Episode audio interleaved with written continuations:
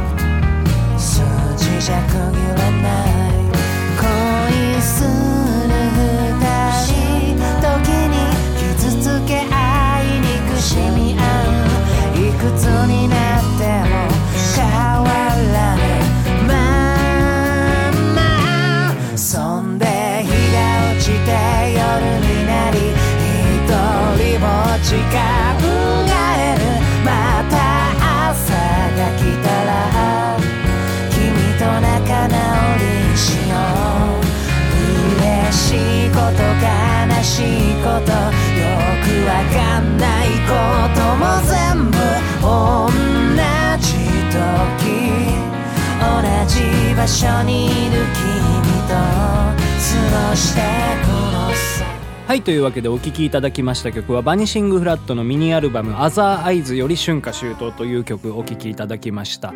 えっとね、この曲はですね、あの、昨日ですね、あの、私がやっております、YouTube でやっております、一人セッション動画というね、えーそういう動画でですね、この曲をね、演奏したわけでございます。毎月1本ね、上げておりますけど、はい、もう10月分のね、放送というか、まあ、投稿がですね、はい、まあ、ようやくもう10月31日になんとか間に合ったというわけでね、ございまして、11月分のね、動画もね、またちょっと撮らないといけないなという感じなんでございますけどね。というわけで YouTube のね、バニシングフラットのチャンネルね、ぜひとも見ていただければ幸いでございます。はい、というわけで本日は月曜日ですので、こちらのコーナー参りましょう。連続ピアノバー小説。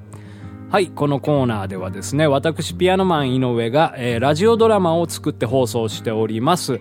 えーリスナーの方々にですね、あのー前回の、えー放送を聞いていただいて、えー次どうなるかというね、予想をね、送っていただいて、どんどん話が変わっていくというね、まあそういう趣旨でございますけどね、あんまりね、はい、あの、お手紙がね、届きませんのでね、はい、私の、えー作った話がどんどん進んでおるわけでございますけど、えーというわけでね、現在放送中なのは花沢よしこの旅館ということでね、今回で13話目でございますね。はい、というわけでどうなってしまったんでしょうか？それではお楽しみください。花沢よしこの旅館第13話前回のあらすじ白田正史はよしこに全てを打ち明けたそして自分を殺人の容疑者として貶めた真犯人を弟のクワーマンの妻メリー・ジェーンだと疑っていることを告げたのであったよしことまさしの密会は、それから毎夜のこととなった。よしこは生活用品、ノートパソコン、食事などをまさしに渡し、まさしはそのノートパソコンで事件の証拠や手がかりになりそうな情報を日夜探していた。そして、資産家である自分の父が最近亡くなり、跡取りとしてマサシの弟のクワーマンが継いだというニュースをそこで知ることとなった。お、親父。最後を見とることができなくて、ごめんなさい。そして世間ではコロナウイルスの緊急事態宣言も解け、京都の街には観光客が戻り始め、来客の少なかった残尿館も活気を取り戻し始めていた。どうも、おおきに。またのお越しを、心よりお待ちしております。さあ、お見送り済んだら、掃除にお食事の準備や。今日のお客さんのお迎えの前に全部済まさんと。皆さん、今日も頑張りましょうはいはいコロナ禍でよしこ以外の従業員はみんな辞めてしまったが、お上のマスエが何らかのつてで臨時の従業員を雇い、支障なく営業は再開された。よしこさん、ジョン・トラボルタの間のお客さんが血だらけの女の幽霊が出る言うてはりますけど。ああ、あの部屋はキャリーの霊が出るんや。線香焚いて、掛け軸の裏にでもお札追加で50枚くらい貼っといたら、しばらくおとなしとるから問題あらへん。よしこさん、タコさんウインナーってこんな感じでよかったですか？ああ、板前藩。これ飾り包丁間違うてますわ。足が10本なってますやん。これじゃイカさんウインナーやわ。足の数は8本にしてもらわんと。ああ、なるほど。いっけねやっちまった。すいやせん。以後気ぃつけます。よしこは若いながらも現役従業員としてリーダーシップを発揮し、おかみさながらの残尿感の顔となっていた。はあ、忙しい、忙しい。今までの暇が嘘みたいや。ああ、さて、次は中庭の掃除せんと。あら、おかしいな。綺麗になっとる。よしこちゃん、お疲れ様。あら、ゲンさん。この老人の名前は田亀源五郎。長年残尿館の露天風呂の管理と送迎バスの運転手をしていた男である。高齢で残尿館を数ヶ月前に退職したのだが、残尿館の人手不足を知り、一時的に戻って手伝いをしてくれているのであった。もしかして、ゲンさんが中庭の掃除を？ちょっと時間ができたんでね。やっといたよ。ああ、それは、どうも、おおきに。ちょいとお茶でも飲んでいかんか。あ、はい。いや、しかしこの一年間で残尿感もすっかり変わってしもうたな。ええ、前の従業員、全員辞めてしまいましたし。あ、でも、派遣のスタッフさんも頑張ってやってくれてます。そうやな。よしこちゃんが一生懸命やってくれとるから、みんなもついてきてくれとんのよ。そんな、うちなんてまだまだ、へっぽこで。いやー、よしこちゃんも数ヶ月見ない間に随分変わったよ。うん。中井さんとしての誇りを身につけたいうか、立派になったね。え？ほんまでっか？あ、ありがとうございます。なんか照れるわ。ところで、おかみはんはどないなっとるんやろな。最近あんま顔見せてへんけど。そうなんですよ。コロナ禍になってから少しずつ鬱っぽくなってはって。お客さん戻りはったら元気になるやろう思ってたんですが、人事の手配した以外はほとんど仕事もされてなくて、沢口邸の安子はんとこに頻繁に出入りしとるみたいですけど。はあ、そうか。安子はんな。あの人は昔から顔拾うて、人望もあるし、心の弱ったおかみはんからしたら、救世主みたいに見えるんかもしれんな。うん、確かスピリチュアルとか言うたかな。まあそういうカウンセラーみたいなこともしとるいう話聞いたことあるで。そうなんですか？うん。ただわしは昔から安子はんのことあんま好きやのってな。あくまで噂やけどそうやって心の弱った人につけ入ってマインドコントロールっちゅうんかな。自分の信者にして意のままに操り自分の利益を生んどるっちゅう話も聞くで。それほんまですの？派遣で来とる子らもおそらく安子藩経由で紹介してもろうたんとちゃうかな。若い外国人の子も来てはるやろ。給料ピンハネして安子藩にもマージン入っとるんとちゃうか？そんなことが？まああくまで噂やし これはわしの妄想作り話やよしこちゃんは純粋やなもう、ゲンさん、からかわんといてください。すまんすまん。よしこちゃんの反応見とったら、面白うって、ついやってしもうた。せやけどな、人の話、何でも信じたらあかんで。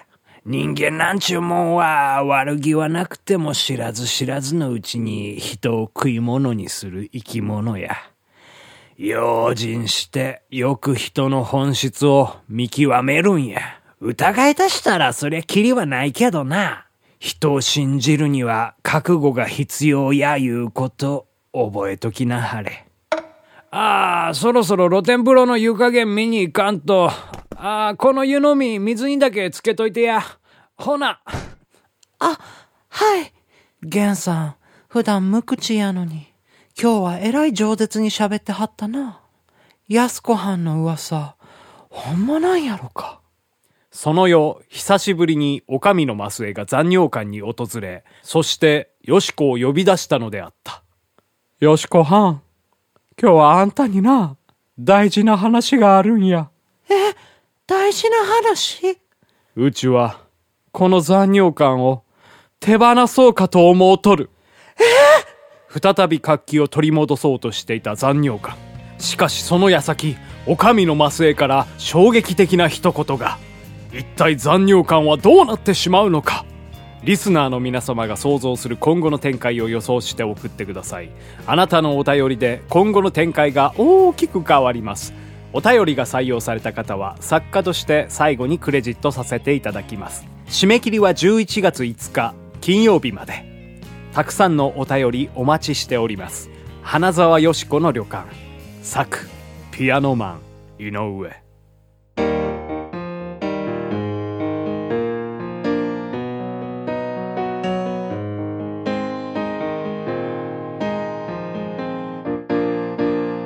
君の全てを僕の自由にしたくてずっと大切にしてたわけじゃない。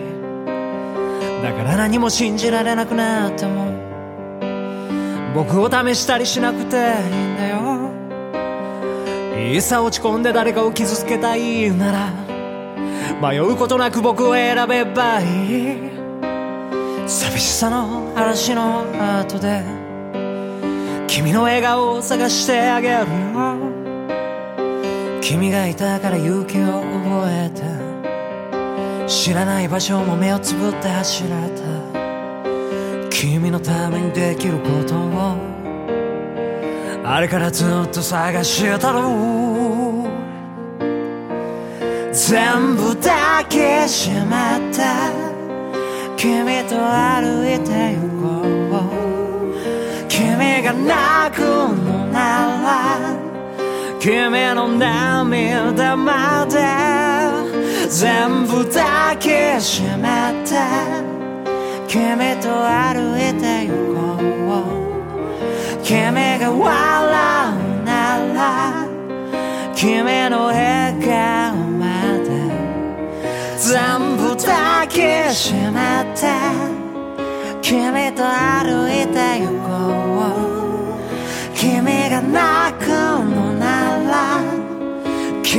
の涙まで全部抱きしめて君と歩いて行こう君が笑うなら君の笑顔まで全部抱きしめて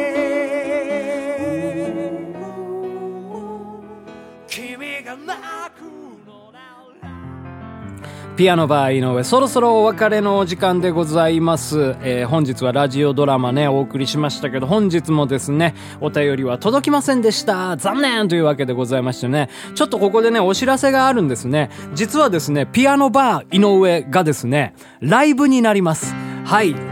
えーピアノマン井上のね、えーコンサートをですね、ちょっと開催したいなということでございましてですね、えー11月23日、えー火曜日、まあ、祝日なんでございますけど、この日にね、神田イゾルデというね、はい、えーお店で、えーピアノマンのね、初ライブをね、開催したいと思いますのでね、えー入場無料というわけでございましてですね、はい、いろいろ今までこのピアノバーでね、歌ってきた、えーカバー曲を、えー何曲かね、えーゲストも交えまして、はい、えーやりたいなというふうに思っておりますんでね、お時間ある方ぜひとも、えーお、足を お運びになっていただければ幸いです。ということで、また明日お会いいたしましょう。ピアノバー井上閉店のお時間です。